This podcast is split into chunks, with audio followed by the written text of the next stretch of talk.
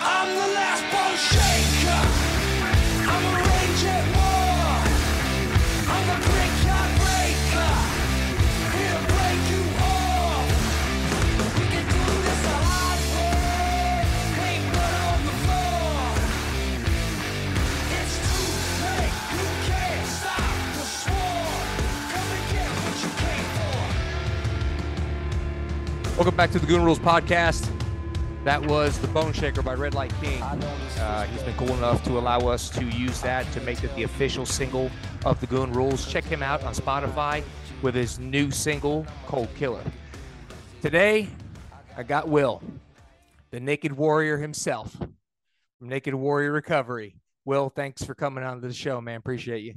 Yes, sir. Thanks for having me on here. I'm stoked to be here. Absolutely, brother. And I tell you what, folks, Will's a busy guy, um, and I really appreciate him taking the time to spend some time and talk with us. But one thing that uh that hit me was was that uh Will initially reached out to me when I did a blade for one of his brothers in arms, Clint Emerson, and he was cool enough to uh start following me and then I started following him and then keeping up on the the things that he's got going on and uh I think uh, you folks will really like his, you know, his vibe, his groove, and everything he's all about. Uh, and I'm just going to let him tell his story. Um, Will, take it up. You know, you go ahead and kick off and do whatever you want to do. And I want this to kind of just turn to a back and forth, if that's cool.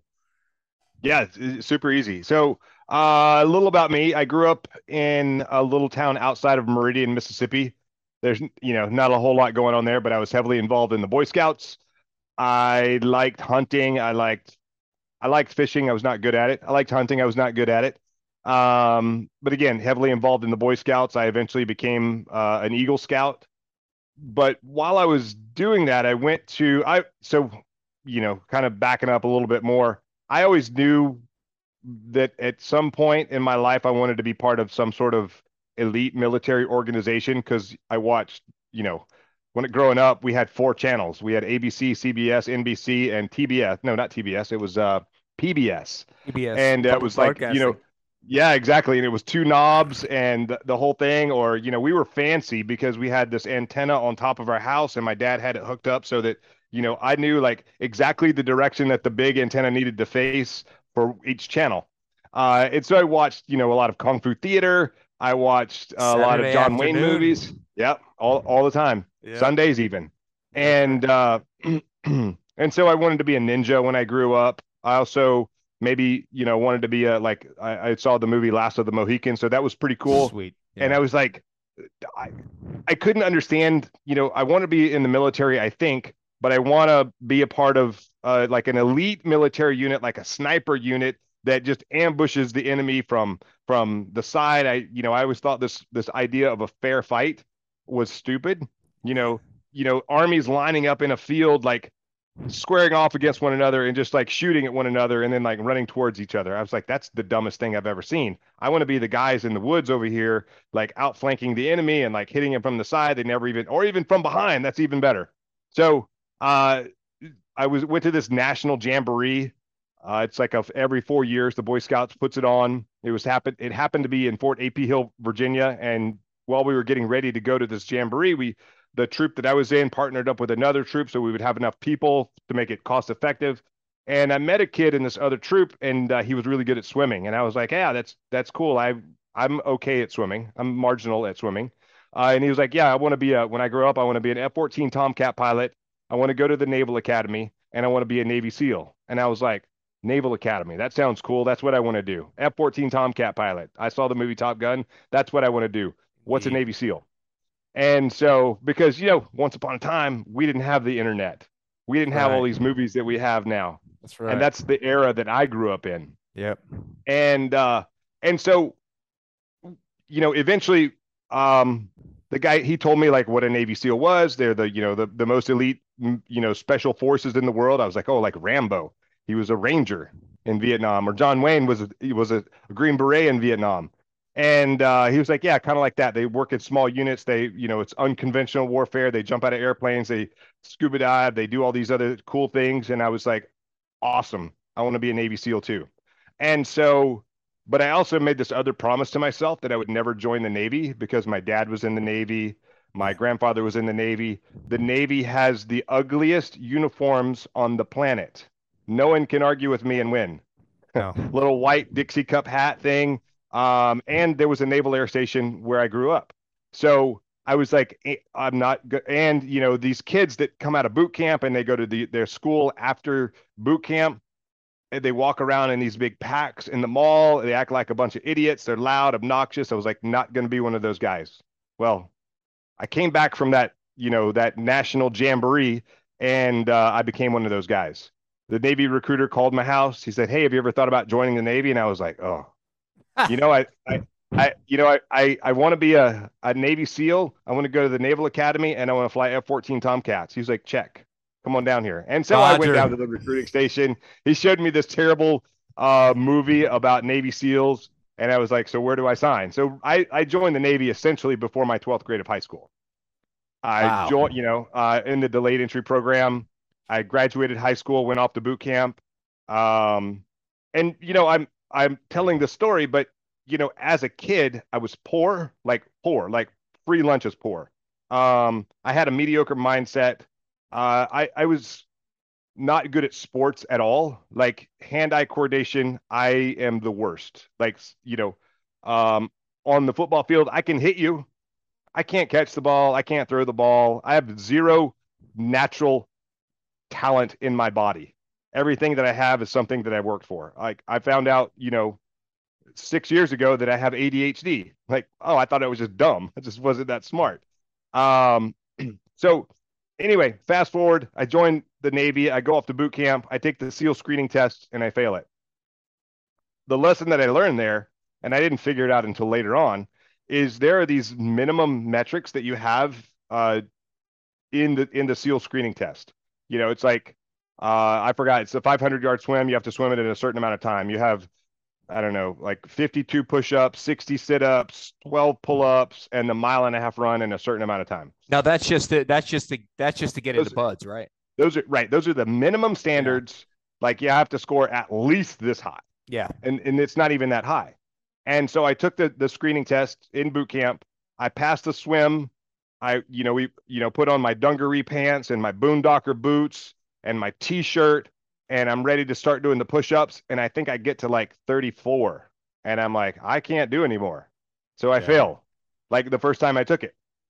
Um, you know, and and again, the lesson there there was I was shooting for 52 push-ups. I wasn't shooting for 152 push-ups. I wasn't shooting for excellence. I was shooting for mediocrity. Yeah. And so it took me a long time in life to figure out that that's the worst thing that you could possibly do is shoot for that low number. You should try to destroy that low number. But that was, you know, that that was Well, can I stop you for a second and, and unpack that right there because that's something that I think a lot of us miss. So let me ask you a question about that particularly. sure. What at that point in time when that happened, all right? Because I've got a saying that behind every winner, there's a quitter, Sure. right? There's there's the the bitterness of quitting that someone has to experience at least once before they realize how much it sucks. I So- think that's probably there's a lot of truth there. Yeah. What happened to you there? What because I mean that had to have been paramount for you. Well, I I knew that I could take the test again and again, and so uh, you know, again, I'm I'm falling back on my mediocre mindset. I'm not good at sports. I'm not good at this stuff, but I can get better. Yeah. And so that's what I did. I, I eventually got better, but it took me. Uh, I made some more errors, and I ended up on a ship uh, in Yokosuka, Japan, because of you know I I again mediocre mindset. I didn't get up early when I went to my A school to go take the SEAL screening test. Oh, it's winter in you know north of Chicago. It's Yep. cold outside. It's Yep. dark. That's Great uh, Lakes, right? Yeah, exactly. And so it was not, I was, um, again, mediocre, weak minded at the time. It, I, there's a reason why I didn't get there when I wanted to get there because I didn't really want it enough. And so I went to a another school in, in Dam Neck, Virginia, and I thought I will go to this school, uh, four months, get in better shape. I'm in pretty good shape now. I can pass, I'm sure I can pass the screening test. Um, and what they told me is, well, you took the orders to this school. They're attached to this ship in Yokosuka, Japan. And so you're going to go spend 24 months in Yokosuka, Japan.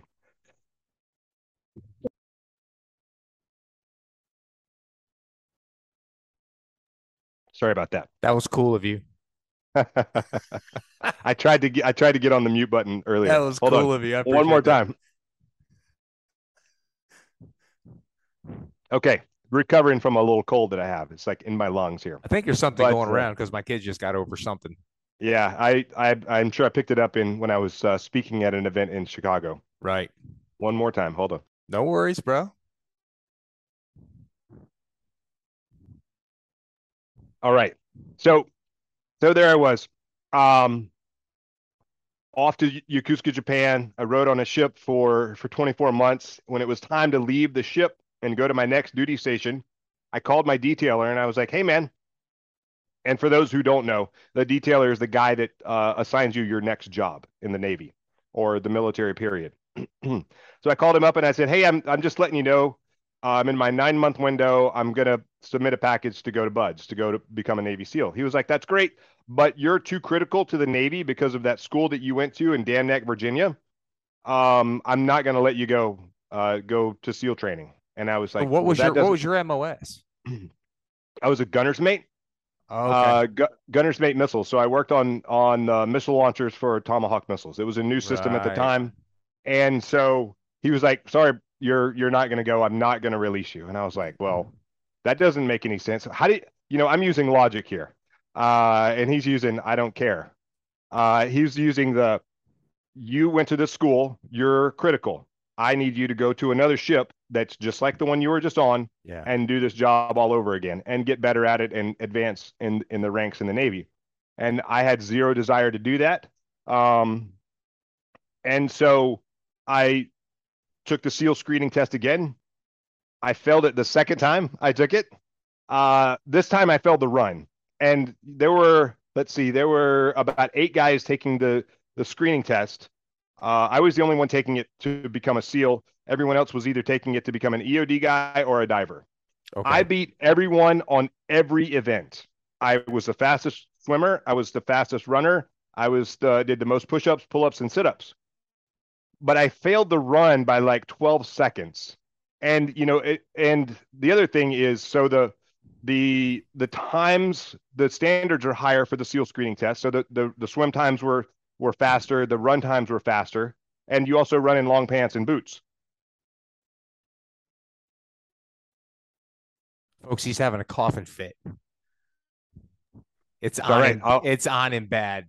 I I'll, I'll get I'll get through it. No, brother, Um, you're good. um and again there was another that that sort of mediocre uh entitlement mindset almost right there the reason that i i could have passed it but you know i was beating everyone at everything and i'm like i just sort of like the last i don't know quarter mile i just took it easy because i was so far ahead everyone else and i came across the line and i'm like i'm good i got this and the guy calls out my time and i was like that can't be right so like lessons learned through failure here. Yeah. Um, and so I, I eventually passed it, passed the screening test the third time around, and then the fourth time around. And I go, I call the SEAL detailer. I'm like, hey man, did you get my package The go to BUD/S? I did all the physical stuff, all the medical stuff, all the everything. It's a lot of stuff that that takes place. And they're like, yeah, we got it here, but we're waiting for your detailer to release you. And I said, there's nothing you guys can do. They're like, nope. And so I called my detailer again and I was like, So can you release me, please? He was like, No. I said, Well, if you don't let me go, I'm to get out of the Navy. And he was like, Okay. But I said, If I do go, then you got me back.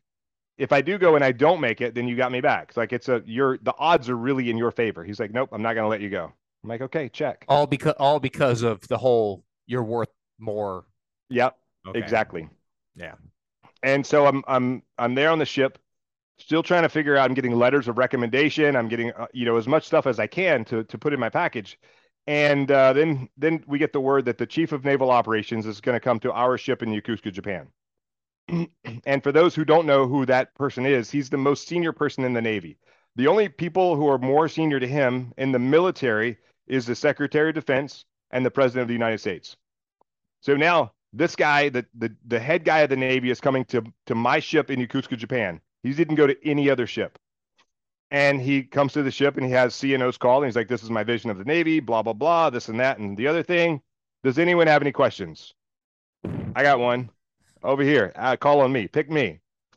And so uh, I was the second person he called, and I said I joined the Navy to become a Navy SEAL. I think I deserve a chance to go. Uh, my detailer won't let me go because he says I'm too critical to the Navy. What do you think? He turned to my commanding officer and he says, "Is he a good guy?"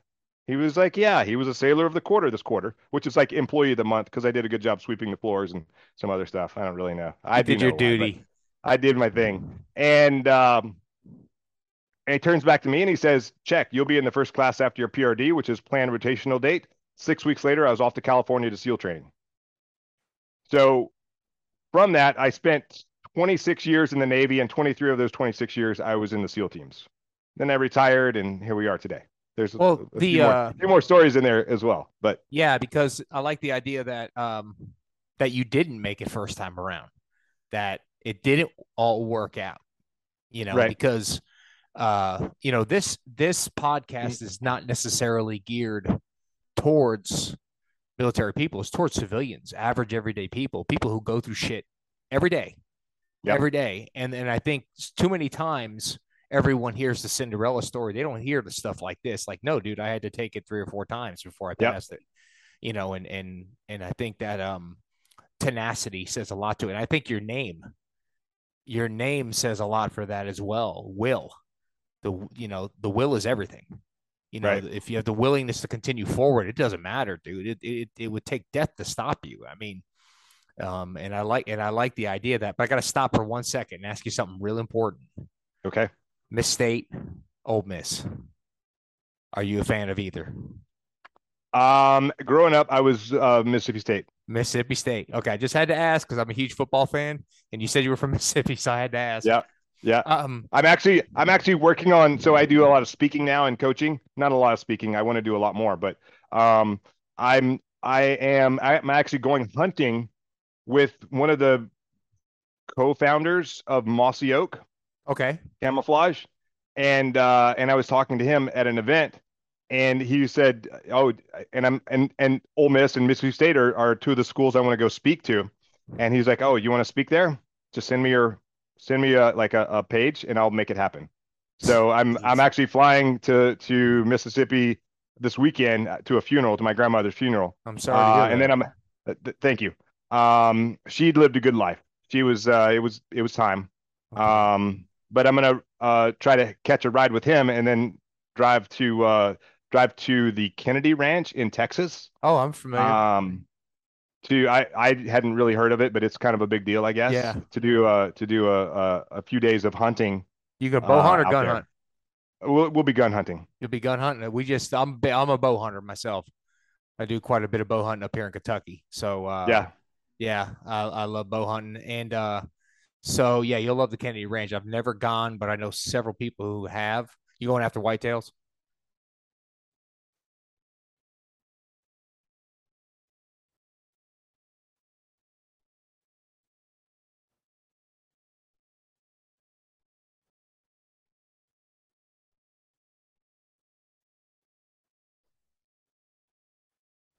Okay, folks.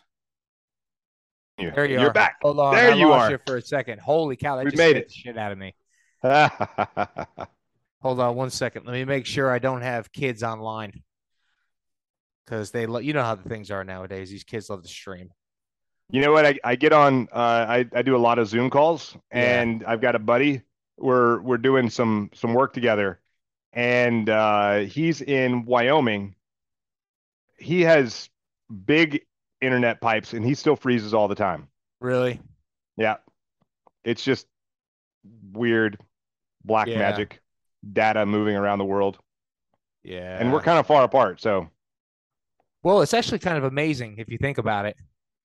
Um, you know, dude, you're I mean, you're in freaking Hawaii and we're talking I'm in Kentucky. Yeah. So that's that's pretty damn amazing if you think about it. Um yeah, so we're hunting. Um yeah, so like right now we started our bow season. We started our bow season uh a week ago and it runs until the third week of January. It's one of the longest Oh, wow. bow seasons in the country. So I usually don't start getting out in the woods until like the first week of. October. Uh, I just don't like getting up there when it's really, really hot. You know, I like when you talked about, um, you know, those personal conversations you have with yourself. For me, hunting is is one of those times I do a lot of that. Oh yeah, you're alone. Yep. In the woods. Yeah. Yep. Yep. You're you're there with God's creation and just chilling, and there's nothing going on. You, and you're really forced to block everything else out and just pay attention to what's going on around you. And usually you end up having those conversations in your head that you normally wouldn't because it's full of all kinds of other crap. Right. All this other noise. Yeah. Yeah. Yeah, absolutely. And that's and that's a big part of uh trying to stay sane and and I believe it personally it's uh it's part of that that that overcoming or that warrior mind is this the solitude of of of trying to be chill and trying to square things away in your own head before you you know before you head out and do things. Um so you go through BUD/S um everybody well I'm, I'm not sure everybody knows but people think that BUD/S you're done with BUD/S and then that's it but that's not true you actually got a whole bunch of other crap to do after that Yeah. Yeah. or 100%. training Like, basically right you know, most people they they know about Hell Week. yeah And they're like, "Oh, you made it through Hell Week." I'm like, "Yeah," and I made it through the other 25 weeks of SEAL training also. yeah there's a bunch of other stuff that goes with it Yeah. and Yeah, so- and- And ahead, so bro. just to kind of like just kind of for your listeners who don't know, so Hell Week I think it's like weekly 3 or 4 now. It's pretty early on. But when I went through it was week 6 and uh so you lose about 70% of the people from day 1 till Hell Week starts and then you lose about 70% of the people who's left over in the class. And then of those who graduate Hell Week, about 70% of those people graduate. So even though you make it through Hell Week, that doesn't like still doesn't mean you're going to graduate. So you can still fail for uh, academic stuff. You can fail for performance. You can you get kicked out for bad attitude. Um, you know, again, it, BUD/S is just it's a selection course, and they want to see if you have what it takes mentally uh, and physically. Um, but you know, the stuff underwater a lot of times is even harder than some of the stuff that we did during Hell Week. it's just that they're intentionally trying to break you they're they're trying Yeah. to break you down mentally physically Well, they're yeah, and they're and they're trying to see, you know, like for the stuff underwater, are you going to freak out when you have no air, when you're beyond what you think you can handle having no air? Mm. Uh, are, are you are you or are you going to do the procedures as perfectly as we tell you to do them? Because we expect nothing but perfection out of these procedures. So, um, you know, there's an event in second phase in the dive phase that almost everyone I know says that it's harder than Hell Week, and I'm in 100% agree with in, Really? in agreement with them. Yeah, and it's just one event. It's 20 minutes long, but it's really one of the hardest things that you do in SEAL training. it's difficult. So you go through, you spend your time in the teams, then all right, you get out. Yep. Um, and I can't say where you're probably any different than any other guys that I know. Um, there's a lot to deal with once you get out. Uh, can you talk a little bit about that? Yeah, so I tell people that my transition from the military to civilian life, because I spent my entire adult life from the time I graduated high school till that day that I retired, air quotes, in the military. And so, you know, I use the analogy where if you've ever seen the the the movie The Avengers, where Thanos like snaps his fingers and half the world's population goes away, it was kind of like that for me. Like one day I had a purpose, I had a mission, and I had a team, and it was a badass purpose and a badass mission and a badass team. And overnight, it was gone. I lost my purpose, I lost my mission, and I lost my team. And I had no idea what the hell I was going to do. I had kind of an idea of what I was going to do. I started a company, a bit of a failure. It wasn't a huge failure, but there was there was certainly uh, I learned a lot of things that I don't want to do and how not to do things. Yeah. Um, so there there was some good in that. I'm glad I did it, but I was absolutely, you know, lost. Uh, I did not have purpose. I didn't have mission, and I certainly didn't have a team. And so that's what I've been doing really for the last, after I finally got my shit together over the last at least two and a half years, is really figuring out my purpose, figuring out my mission, and building my new, what I like to call my new SEAL team. Like the people that I surround myself with on purpose now, I call that that's my SEAL team. Yeah. Your squad. So I had to your- your like crew. completely like rebuild that. Yeah. You know, I think it's uh what's the guy's name who says uh, the the you are the average of the five people that you surround yourself with. Interesting. And so I'm uh, it was Jim Rohn who who said that. And uh, you know, I want to make sure that the people that I surround myself with, even if it's virtually, are high performers, people who are going to hold me to a higher standard that I'm going to hold myself to. I'm also going to hold them to a higher standard. So if you're in my circle, then you're get ready because it's like you can't you can't backtrack. I mean, you can, but you're going to learn very quickly that you need to pull your head out of your ass. and that's And a- the same for yeah. me. Like I have Yeah. to be held accountable as well. I like I like that accountability. Yeah, and that's and if you the only way you can appreciate that type of mindset and and, and being surrounded by those people is being in that experience, have been there. Yeah. The problem with being in an experience with that when you got people that are snapping, just clicking and everything is working and moving, is that once you've experienced that and you come out of it and you end up in a place where that's not happening. Yeah. Uh mentally and emotionally dealing with that is very taxing. Um and especially if you're stuck in that situation that you have to be in it, you're just trying to make the best out of that situation to then tr- you're constantly fighting to get back to that uh, elite not well i hate to use the word elite mind but and to me that elite mind doesn't just mean military. I experienced it in my 22 years of land surveying. I worked with some kick-ass crews man. Some people that just had their shit together. And you get Just out high performing teams. yeah, just people that just know the job, know what's got to be done, and then ju- ju- just hard at it. And it's it's very difficult once you get out to maintain that mind, and it's a struggle to like. And and I applaud you for pushing through that because I'm kind of I've I've I've, I've let's just say that I'm in a in a in a wilderness now where I'm I'm working with that now and I'm kind of where you were probably 2 years ago is I'm like, you know what? I just I need to I need to surround myself with the right people. You know, I Yeah. I want to win, I want to overcome, I want to so that's why I dig what you're saying because that's that's the mindset for me that I that I strive with, you know. So I Yeah, appreciate you and- saying that. and you know and and and I've found through my journey that it's not just military people. It's you know just like like we said, high performing teams. Uh, you know, I've I know people who are CEOs of businesses. They sold their business and they like went into this sort of death spiral of like, what do I do now? I've lost my purpose, my mission, and my team. And so uh, that's you know, I've got a buddy who's a he was a um, a professional uh, baseball player. And you know we've he's the guy who was talking about in in Wyoming.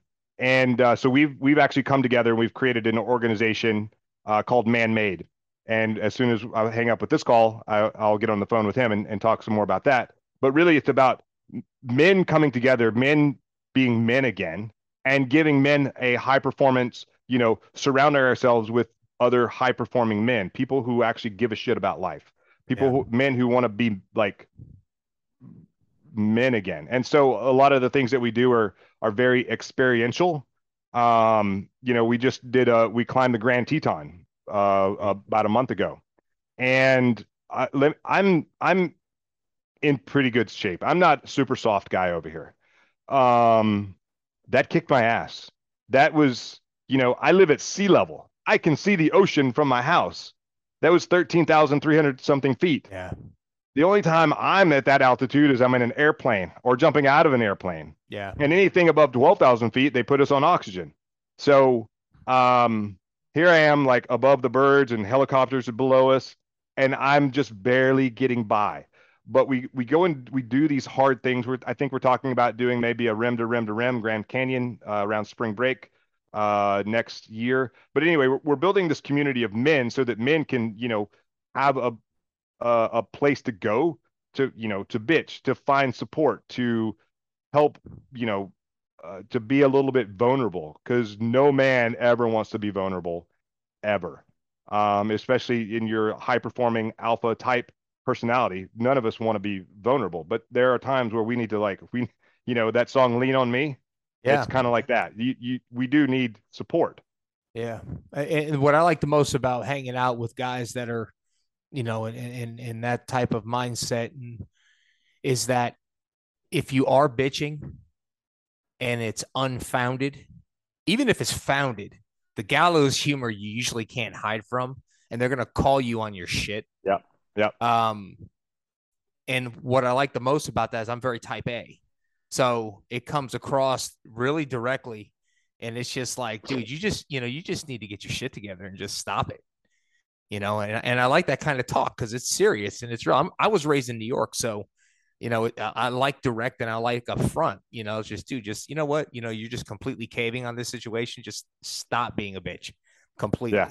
You know, and and uh, that's one thing I like about because when you're with people that hold you accountable and it's re- and it's reciprocal, then Yep. Then you're like, well, you know what, these guys, these guys, it's like uh, you, roll, you do BJJ or do anything. Yeah. Yep, okay, yep. so I roll I'm like bit. a, I'm like a 25 year blue belt. Okay, well, I roll with guys, but you know, Mm. BJJ is not my base system. I'm a Kali guy, but I cross train boxing and BJJ and Muay Thai. Well, the thing about it is, is that your your training partners actually are detrimental to your growth. If if if these guys are not with you and helping you grow, then they're actually they're crippling you. Slowing So- you down. Yeah. They're slowing you down. They're not helping you grow. So those guys need to be there. You need those types of people there, or else you're not going to grow, man. Yeah. You're not going to grow. Yeah. 100%. So let me ask you, what are your feelings? Mm. What are your mm. honest feelings about failure? What are your? Uh, I'm curious to see that because may I ask how old are you now?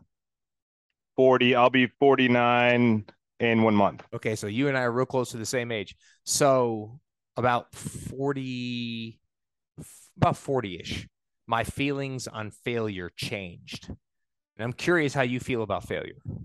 So uh, you, you see my shirt and it says get naked. Yeah.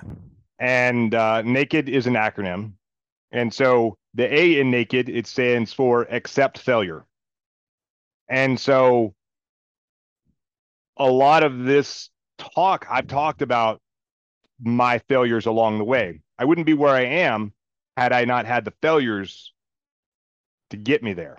And so i look at failures. I, I was it's interesting. I was having a, a podcast with uh, uh, a lady about i don't know eight months ago and we were talking about failure.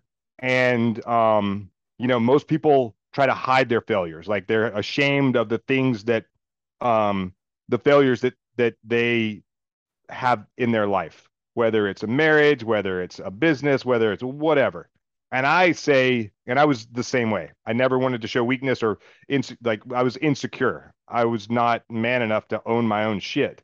And so but now you know in in SEAL training you fail all the time and it's just expected and that's just the way it is. And guys oftentimes quit because they couldn't stand the thought of being told that they weren't good enough. They're like what the i dude i i made it. Well guess what? This is not about you. This is about the team. This is a team effort. And mm-hmm. so they would end up quitting for you know reasons like that but i look at failure as like you like whatever you see on my wall back here there's so many failures. Those are like trophy tr- trophies of failure. Like i don't i didn't get those for being successful. I did those for failing Mm. over and over. And if we are if we are brave enough to put our failures like hang our failures on the wall like i failed at that. And it was awesome because these are all the things i learned. Use the failure as your foundation you'll Yep. be more successful at the end of the day dude, that's like that's jujitsu is like the bet like yeah, the best example because Yeah. it doesn't matter. Like you go in there, you're gonna lose. The end. And uh, I I actually met a guy this past weekend in Chicago who has 26 different black belts, 26 different systems, um, Wow. and he's a black belt in jujitsu. And we got we did some some jujitsu rolling uh, with oh gosh I forgot the the the the guys' names. They're they were amazing, and he's a black belt in jujitsu, and he's still like like absorbing the just the essence of like of the movement and the failure and the tapping and the like it's like it was awesome watching a guy who is a master at like so many martial arts still a total white belt student in his mind like Yeah. i am still here to learn yeah. and fail and learn and fail and learn and fail because that's that's all. That's I mean, that, uh, have you read Five Rings? i have not You ever read the Five Rings? It's, it's a great book, and it and Musashi talks quite a bit about five ring uh, in the Five Rings. He talks about failure, um, and that's kind of where I, I actually read the Five Rings when I was around forty, and I read it and I just and then and I saw that philosophy and I it just it just makes sense. You know, this idea of how do you how do you how do you get stronger unless you tear your body down? How do you how do you understand you got to go through adversity. You got to go, you know, um part of my faith is is you know, I, I'm a messianic Jew, and this idea, the idea of failure, failure is not something that should be frowned on. Failure is a part of growth. You have to struggle. Struggle means growth, and I think too many people nowadays they see the way the world is right now, and it's painted in this, uh, you know, in this, in this, uh, everything's all rosy all the time, and I think uh, a lot of people struggle with that, and they realize that they're flawed, just like the rest of us and right. they and they think that they can never achieve greatness because they're always flawed. Well, guess what, folks? Everybody listening out there, we're all flawed. We all failed, yeah. you know, and it fails and, and, and is a tearing down every day. And if you're doing it right, you should be failing a lot in a day if you're doing yeah. anything. Um, so I'm I'm glad to hear that you you know you have that way about failure because man, I think there's just way too many people painting a picture of like, no, it's mm-hmm. going to be fantastic all the time. I mean, I don't really like to fail, honest, but I appreciate every time I fail. I don't like it. It sucks, but yeah. I appreciate it every time. Yeah. Like you were saying, BJJ does that. I'm a I'm a I'm a practitioner in a number of Filipino systems. And the dude, the first time, I mean, I've done all kinds of ground systems, I've done all kinds of stuff. First time I crawled in onto the mat, man, with a with the BJJ guy, it was it was it was a massacre, man. My ground game is horrible to start with. I've always been a striker, and this guy murdered me. I mean, just absolutely murdered me. And yeah, but but then the great part about it is I love it. I loved every minute of it. You know, it's like, oh my god, let's do it again. You know, just uh, I don't know. You wake up in the morning and you're just you know you're sore. You're I don't know. It's just it's yeah. it's a great it's a great like you're talking about humbling. You know the the road to relevance is paved by humility that's that's how you get there you know um so let me ask you a question what's uh, you know what's in the future for naked you know for naked warrior recovery um the future is i you know i want to grow this as much as i can you know so you know i talked about mission and and purpose and and team um so our mission at naked warrior recovery is is 22 to 0 so we, you know, we lose 22 veterans a day to suicide. Okay. The number is actually probably a lot bigger than that, but that's okay. the the current spoken uh, number. And if we can reduce and eliminate veteran suicide, first responder suicide, okay, awesome. I mean, my dad is is one of those 22. My dad took his own life, and I'm so it's a very personal. Thank you. It's a very personal mission for us. Um, and so that that's that's what we're going to do. That's where that's what we're trying to do. Um, CBD. So primarily, Naked Warrior Recovery is primarily a CBD company because CBD was a modality that helped turn down this noise in my head. Um, so that I could have more positive self-talk, so I could come up with the actual the get naked mindset, start naked warrior recovery, and, and start moving in that direction. Um, so part of the the mission is is you know it's the 22 to zero, uh, selling CBD and some other supplement products out there, having the highest quality supplements uh, in the market. Um, the other thing is is coaching people, coaching leaders how to be better leaders. And so um, part of that is is going around the nation speaking at any event that I can uh, you know speak at, uh, speaking to companies, coaching companies on making leaders their leaders better. You know, I like to say uh, if you want to if you want to lead your team like a SEAL team, um, or turn your employees from employees into team members, then we can help you with that. If you want to, you know, lead your team like a SEAL team, then we can help you with that as well. So, and it doesn't have to be, you know, some of my clients are, some are like in the CEO world and some are just mid-level leaders who just want to be better. They know that they have the capacity. They just need a little help to get where they want to be. Right on. So there is well, so you you got a number of different things you're working. Yeah. a number of different fronts you're working on. Yeah. Um, and, and then also the man-made side of it as well. Yeah. Yeah. Focusing and on on just men.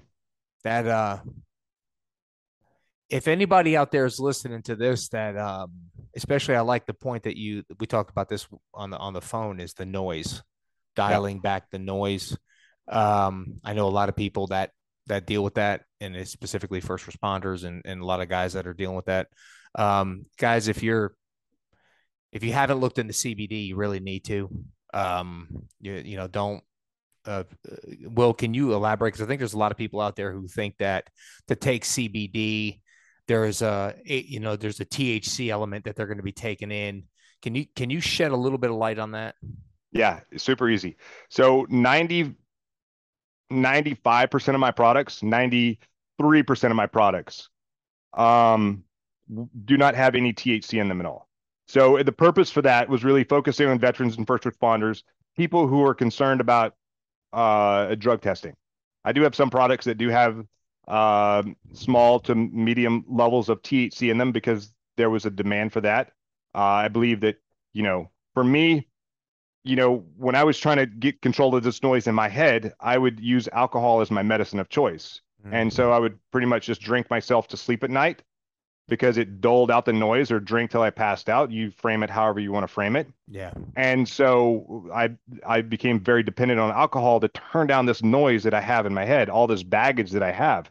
And that's what Get Naked is about. It's about, you know, taking this ego, this baggage that we carry around off and become vulnerable so that we can find the healing that we need it's not that easy to do. It's no. it's it's simple, but it's not easy. Yeah. And so I, a lot of times I say, you know, get naked. It's that simple, but it's not easy. And so CBD was a modality that helped turn down that noise in my head. So the kind of a little bro science behind CBD is CBD is um, it's not psychoactive. It doesn't. You don't get high. You don't get a buzz. You don't get anything from it. Oftentimes, so my story with CBD is someone actually gave me my first bottle of CBD because I was like, I need to try it, even though I'm a child of Nancy Reagan's War on Drugs. Just say no. Mm-hmm. I had heard that it helps with stress and anxiety and um, sleep and pain and all sorts of other things. And I'm like, I for sure need to try this because I'm tired of drinking myself to death over here. Yeah. So let's fix my own wagon.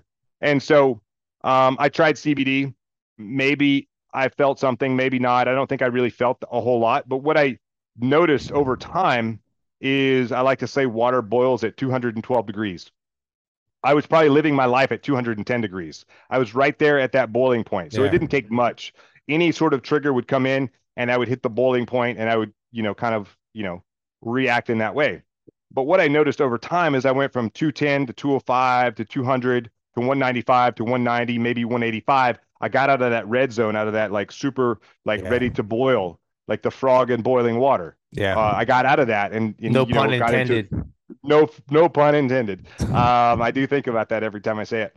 But I, I got you know further away from that boiling point, and then I stopped taking CBD, and I started getting closer to it, and I noticed pains that I hadn't noticed go away start coming back. Um, and so I was like, well, maybe there was something to that, and so I, you know, bought a different brand. I had similar results. Then I was like, I want to be part of this industry. This is when I was like still lost. Um, I'm failing at this business that I started.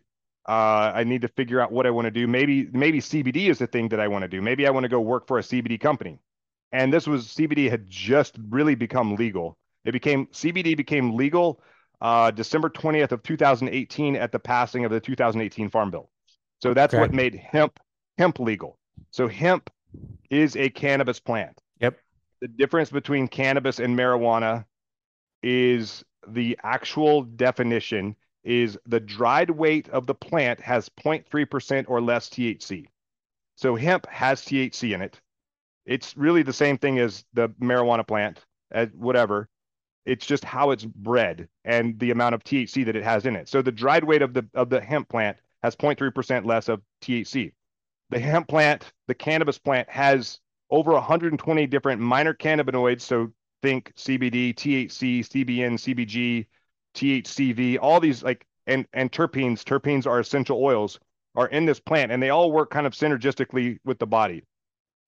Man has been using the cannabis plant for medicine for thousands of thousands years. of years. Thousands of years. It was actually demonized about 100 years ago uh, under you know extreme racism and um, and monopolization of the paper industry. I, I was just going to um, say I heard the paper the paper industry yeah. played a big part in that.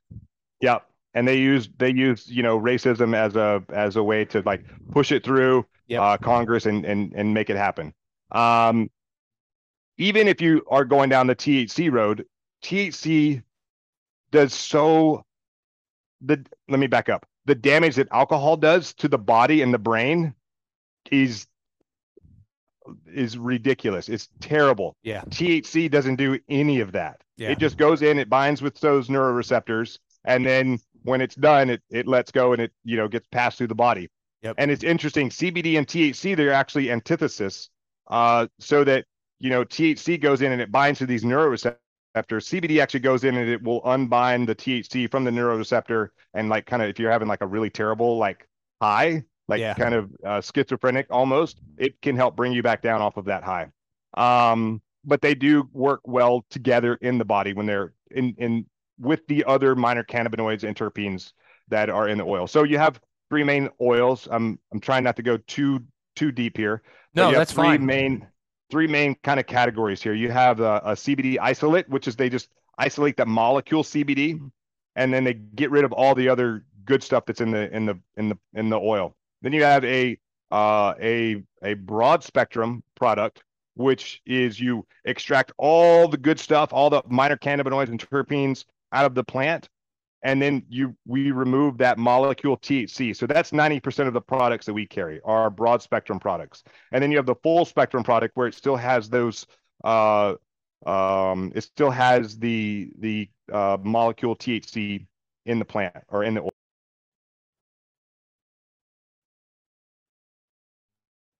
Sorry. Um and and so uh so so most of our products are broad spectrum because there's a lot of people out there that are still concerned about drug testing, but I'm starting to carry some other products that have some more THC in them, but still under the the legal limit of 0.3% or less uh, of the dried weight according to the Farm Bill. Well, the a lot of people don't even realize that uh like in my case, I've done a lot of research on it. Like they they've they've tracked it down to like 2500 you know BCE the Egyptians using it. Um even my people, the Hebrews, they've even found Yep. you know a lot of track lot of of of findings with the Hebrews using using Yeah. uh, hemp and, and different uh, cannabis plants. Um, and, and not just people automatically want to default facto to, you know, basically stoners sitting around eating Cheetos. But the bottom line is, is, uh, you know, different, the different oils, uh, rope, clothing, uh, papyrus, um, and the, the list goes on and on and on of all Yeah. the different benefits of the use of the plant. And so here's here's sort of the why CBD has kind of exploded in like popularity, I guess. Um, I think one piece of it is because it was it's sort of a little bit unknown and people don't know what it really does. But uh, there's also a bunch of like medical claims out there of like you know people saying CBD cured my cancer, CBD did this, it did all these other things. CBD didn't do any of that stuff.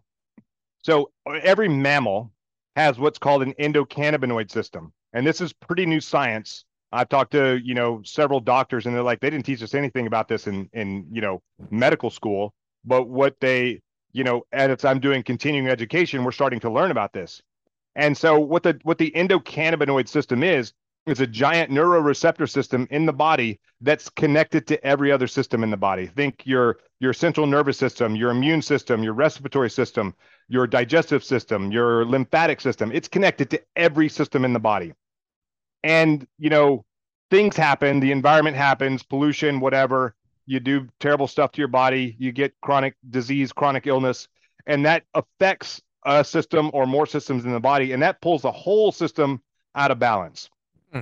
And what they've found is that you create two natural endogenous cannabinoids naturally. So you could create uh, one that's called 2AG. It's a big medical word. And you create another one that's called anandamide.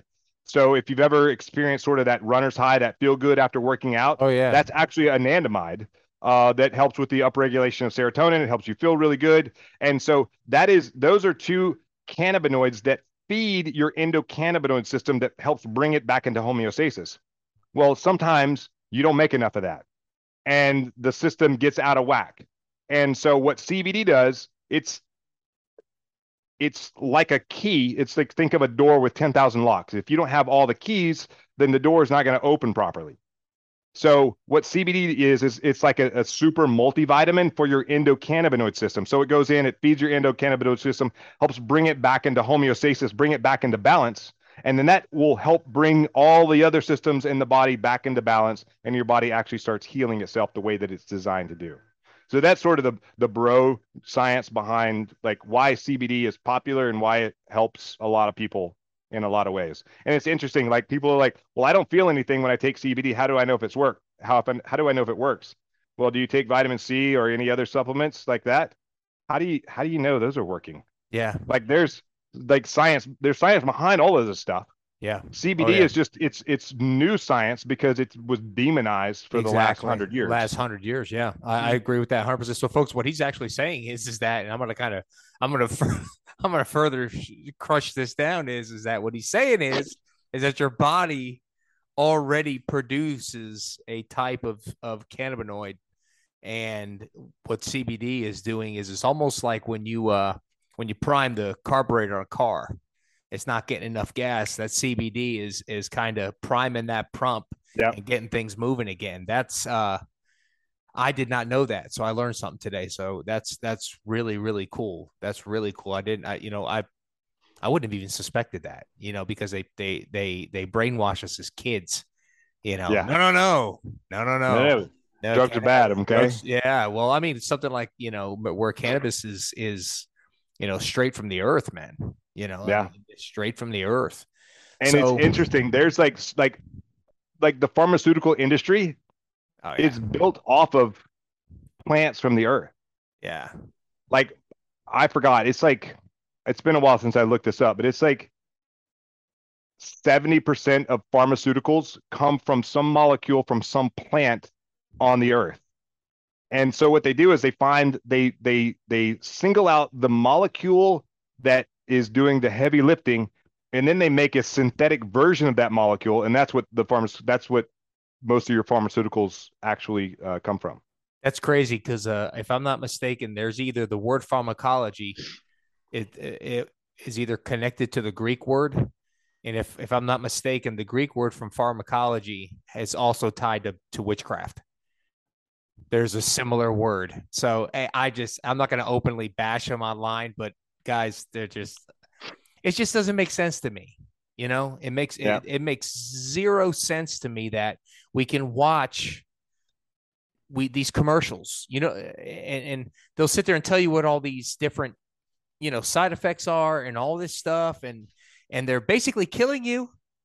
They're killing you, and that's okay. But this dude or this child over here who's suffering from all kinds of different, you know, uh, different, you know, different fits and all this stuff. And this cannabis would be a way to help this child. No, no, no, we can't have that. We need this kid on 15 different drugs from the farm, you know, pharmacy. It's ridiculous.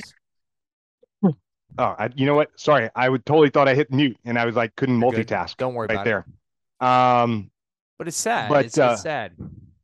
The you know that that totally reminds me of my my daughter who has ADHD, and uh, we don't we haven't put her on any meds or anything like that. Um, but I do give her CBD.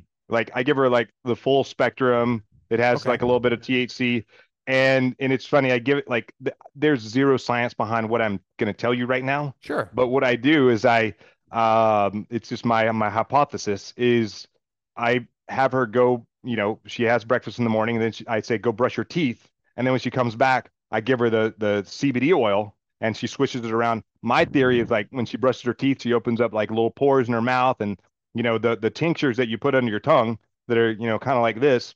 Yeah. You sublingual. Yeah, exactly.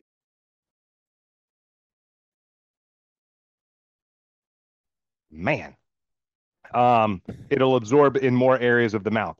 So that's that's my theory. And so what I was, you know, the the hypothesis, you know, was that it would absorb more, and we actually saw her improve in some of her schoolwork.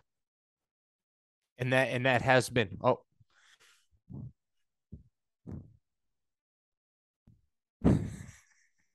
and that's working and that's working for you long term. Have, have you been doing that for a while with her?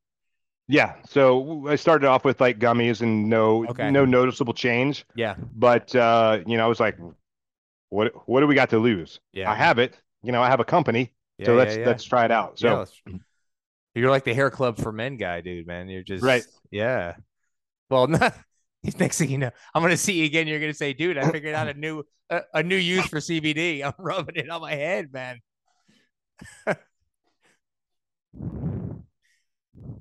yeah, something like that. Yeah. I, I actually told- like being bald now. So Well, let me tell you what though. I, I see a lot of guys see like this is my thing. If it ever happens, I'm gonna be like you. I'm just gonna swap my brush in for a razor. embrace it. Dude, for what really? Right? Mm. Why fight it? Like, I'm just gonna we're just gonna talk about guy stuff real quick. But these dudes who fight it in like the comb over, With the comb and the- over, yeah. yeah, dude. You know, I actually at, at one of these man-made events that we had, uh, one of the other guys is like in the, you know, the starting, the start. He actually, these two guys actually helped start it before I came on board. Um, we had one of the events, and then it was a, it was an alpha camp, and it was just like we did like some really hard workouts, and then we just went and like spent some time in the woods. We shot guns, we drove some ATVs around. We just like, you know, it's very experiential, and then we went and got like really high-end haircuts and uh, beard trims and things like that. And so the other guy who it was in the army, he like was like not embracing it, and I was like, bro, just do it. just man. embrace it. Like you're here. Like what do you got to lose? Like trim up the beard and shave the head, straight razor, the whole big deal. Just- And uh, and he did, and now he's like he's not going back. He's like I don't even know what I looked like before, and I was like it was this is better. Dude, I Just go told I told my wife, I said, when it happens, not only am I swapping for a razor, I'm gonna make the razor that I'm gonna love it. shave my head with. I said, I'm done. Forget about it. I love it. That's Why awesome. fight it? Why fight it? All right. Well, Will, I enjoyed this. I don't want to take any more of your time. Uh, Will, if people want to find out and learn more about what you're doing, where can they contact you at? So what I would like to do, first of all, I'd like to share um, my uh, th- what Get Naked is all about. Sure. Go So if you go to the website, the number five, five fivesealsecrets.com, the secret is naked, just so you know. Fivesealsecrets.com. Put your name and email in there. I'll send you a PDF. It's got some cool pictures and it really breaks down what naked is about. And you know, to kind of give you a little um this is a lot of the most of the keynotes that I give when I when I travel around and speak. Um and just to kind of show how it impacted one life uh, I, I shared it with a buddy of mine. He's in the outdoor apparel industry when I first created it, and uh, he was you know struggling with like ex-wife and some other things with work. And we were kind of talking about like let's let's look at like you know how you can uh, impact your company. How like he was having some issues with the CEO because the CEO was like they just got a bunch of like venture capital funding in, and uh, and I'm like okay let's sit down with your CEO and like figure out like do like a, a, a near medium and long term plan so you can like figure out like exactly how to attack the problems and so and i was like um and by the way like check out you know my my five SEAL secrets and, and like give me your feedback. He never got back to me but that's okay. Uh the next time i saw him i was in denver doing a like my very first speaking event ever. And uh, i was like hey how did that meeting with your ceo go? He's like oh i didn't tell you. I was like no. He said uh so I went into and and my buddy Jim is very reserved. So he's like, I went into uh my CEO's office and I said, um, he's like, I walked in there and I was like, Hey Robert, I am afraid I'm not going to be able to perform for you. And the CEO looked back at him and he was like, What number one, why are you being assertive? Because you're a pretty reserved guy. Number two, why are you saying you're afraid? And number three, why are you being honest about it? He was like, "Oh, I'm my buddy's uh, his five SEAL secrets. I'm exposing my fear, and that's the E in in naked. I'm exposing my fears, and I'm telling you, if you talk to us the way that you talked to us the other day, I'm afraid I won't be able to perform for you the way that I know that you need us to perform." He was like, "Oh, can you share those five SEAL secrets with me?" So he shared them, and so that'll turn into some other some other stuff down the line. But uh, so anyway, it's uh, it's it's a pretty good read. I'm not saying it just because I wrote it. It's No, actual right feedback on. that I've gotten. Um, and I think it's like a way to live your life, you know, really the get naked mindset. Uh, but if you're interested in CBD, you can go to nw-recovery.com or Naked Warrior Recovery, all one word, uh, .com. I changed it to nw-recovery because maybe people don't want to write naked in their search engine. Not really sure why. It was just an epiphany I had one day. So, uh, so, but nw-recovery.com. If you don't put the dash in there, you're going to go to like Northwestern Rehab or something. So nw-recovery.com. And then for everyone that's listening to this, uh, if you use the discount code GOONZ, G O N Z, um, if I spelled that right, is there an E at the end? Yeah. Goons? Yeah, that's fine. Yep. That's yeah, fine. you'll, you'll save 20% off of every product at Naked Warrior Recovery. Well, I appreciate that. See that, man? Yes, My man Will getting out in front of it. That's awesome. I dig that. I dig that. Well, brother, you're a goon at heart. Don't let anybody tell you any different. You're you're a go getter, man. That's the whole thing. I gotta ask you. You know the term pipe pipe hitter clearly. Yep. You guys, it's, it's an endearing thing with all you guys. Yeah. Uh, do you know that that's actually it was actually a street term? You know that, right? I didn't know that. Yes, it actually started in England. It was a term that was used when gangsters would basically send a bunch of knuckle draggers into a building with nothing but pipes. That is what it sounds like. Yeah, pretty much. So you're a goon, brother. You just, just love the, the, the mindset you take it, you just grabbing a hold of it and running with it, folks. Will Naked Warrior Recovery, uh, get out, check him out, check him out on IG. He posts some really cool stuff all the time. Uh, follow him, like him, share him, send him out to all your friends because I tell you what, he's definitely a goon at heart. Guys, we appreciate you. We thank you for coming. If you got any questions about it, anything we talked about today, um, email me at me at when violence knocks gr at gmail.com. Um, we appreciate you. We're going to close this out with the bone shaker. Appreciate it. Peace. Yes, sir. I appreciate you.